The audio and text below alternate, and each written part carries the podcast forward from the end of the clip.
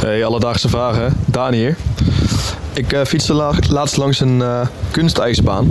En ik vroeg me toen af, hoe wordt dat eigenlijk gemaakt en onderhouden? Dankjewel. Alledaagse vragen.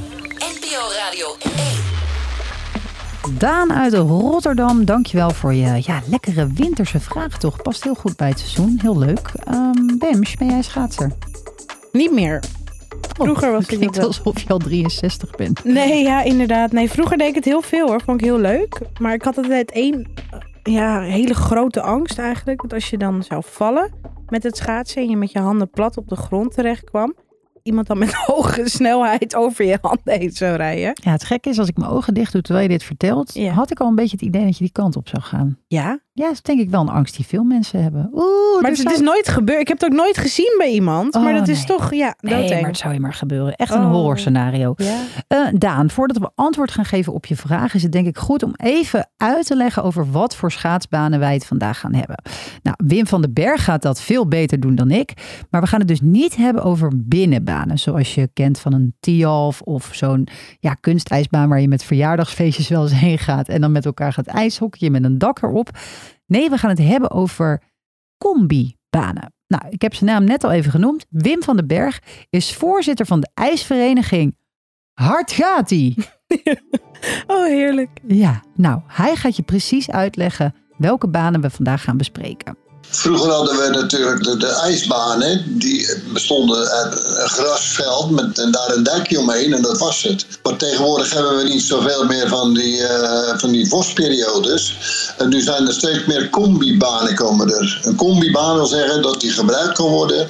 Zowel voor de schaatsen in de winter en zomers voor de skileren. Met een harde ondergrond.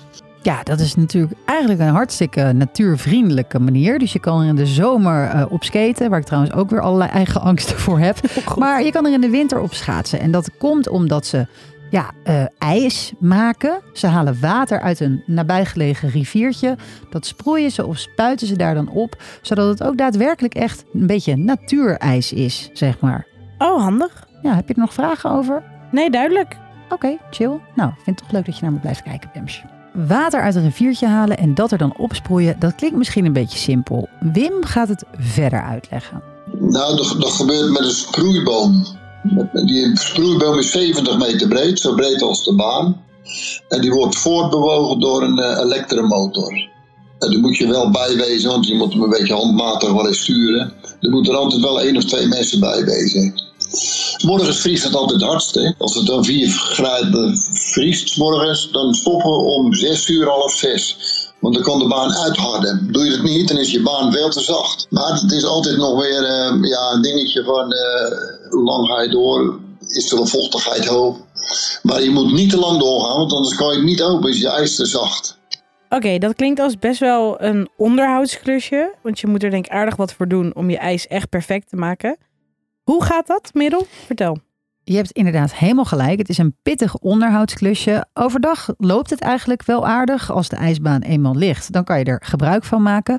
Maar s'nachts vertelde Wim mij in ieder geval dat elke avond de baan eerst aangeveegd moet worden. En dan in de nacht, ja, om de 2 à 3 uur moet je weer een beetje bijsproeien om die baan de perfecte hardheid te laten hebben. Dus dat uh, klinkt als een heleboel gebroken nacht voor de vrijwilligers. Je zegt het goed, vrijwilligers, hè? Zou je daar even bij stilstaan? Mensen die vrijwillig, ja. s'nachts, een combibaan aan het besproeien zijn. Ja, te gek. Shout-out naar hun. Zeker. Alledaagse vragen. Als ik aan uh, ijsbanen denk, ook dus aan deze combibaan, denk ik toch ook aan het woord energie en energiecrisis, waar we toch een beetje in zitten. Uh, want um, ja, zo'n schaatsbaan, volgens mij kost dat ontzettend veel geld. Je moet dat water er toch heen krijgen. Dat gebeurt ongetwijfeld met machines. Dus ik kon er niet omheen om ook aan Wim voor te leggen, liggen jullie nou niet helemaal krom van de rekeningen? Nee, die machines die, eh, die gebruiken niet zoveel energie. Het meeste wat het uh, veel, tenminste veel, dat zijn de, de, lampen als je s'nachts, uh, als je s'avonds ook open gaat. En er branden ook wel lampen als je aan het sproeien bent. Wij zijn natuurlijk al twintig jaar geleden met dit systeem begonnen en, en iedere keer wat verbeteren. En onze contributie is heel laag, die is 5 euro per gezin. Dan zeggen ze, ja, hoe kan het nou zo goedkoop? Ja, maar als je 2.500 leden hebt die lid zijn, dan heb je al 10.000 euro of 12.000 euro. eh. nee, maar wij komen goed rond. Dus Daan, hoe worden kunstijsbanen, in dit geval hebben we het over combi-ijsbanen, gemaakt? Nou, dat doen ze door de banen met water te besproeien. Het is natuurwater trouwens, het komt niet uit de kraan. En als het dan gaat vriezen, komen de vrijwilligers bij elkaar, sproeien ze om de 2 à 3 uur om die baan perfect te houden. Wel is het belangrijk om dus op tijd te stoppen met dat sproeien, want anders krijgt het water geen kans om ijs te worden. Het onderhouden van zo'n ijsbaan vergt echt wel doorzettingsvermogen. En het is vooral hartstikke tof dat dat eigenlijk door volledige vrijwilligers gedaan wordt. Ja, top. Ja, in ieder geval in het geval van. Hard gaat die. Dan ga ik het toch weer zeggen, want eh, ja, ook jij als je luistert en een vraag hebt, stuur hem vooral in. En dat kan je doen via eh, Instagram, het Alledaagse Vragen, of Bems. Ja, via de mail naar alledaagsvragen.radio1.nl. Absoluut, en dan gaan wij het lekker voor je uitzoeken. Zeker. Alledaagse vragen. NPO Radio 1. BNN Vara.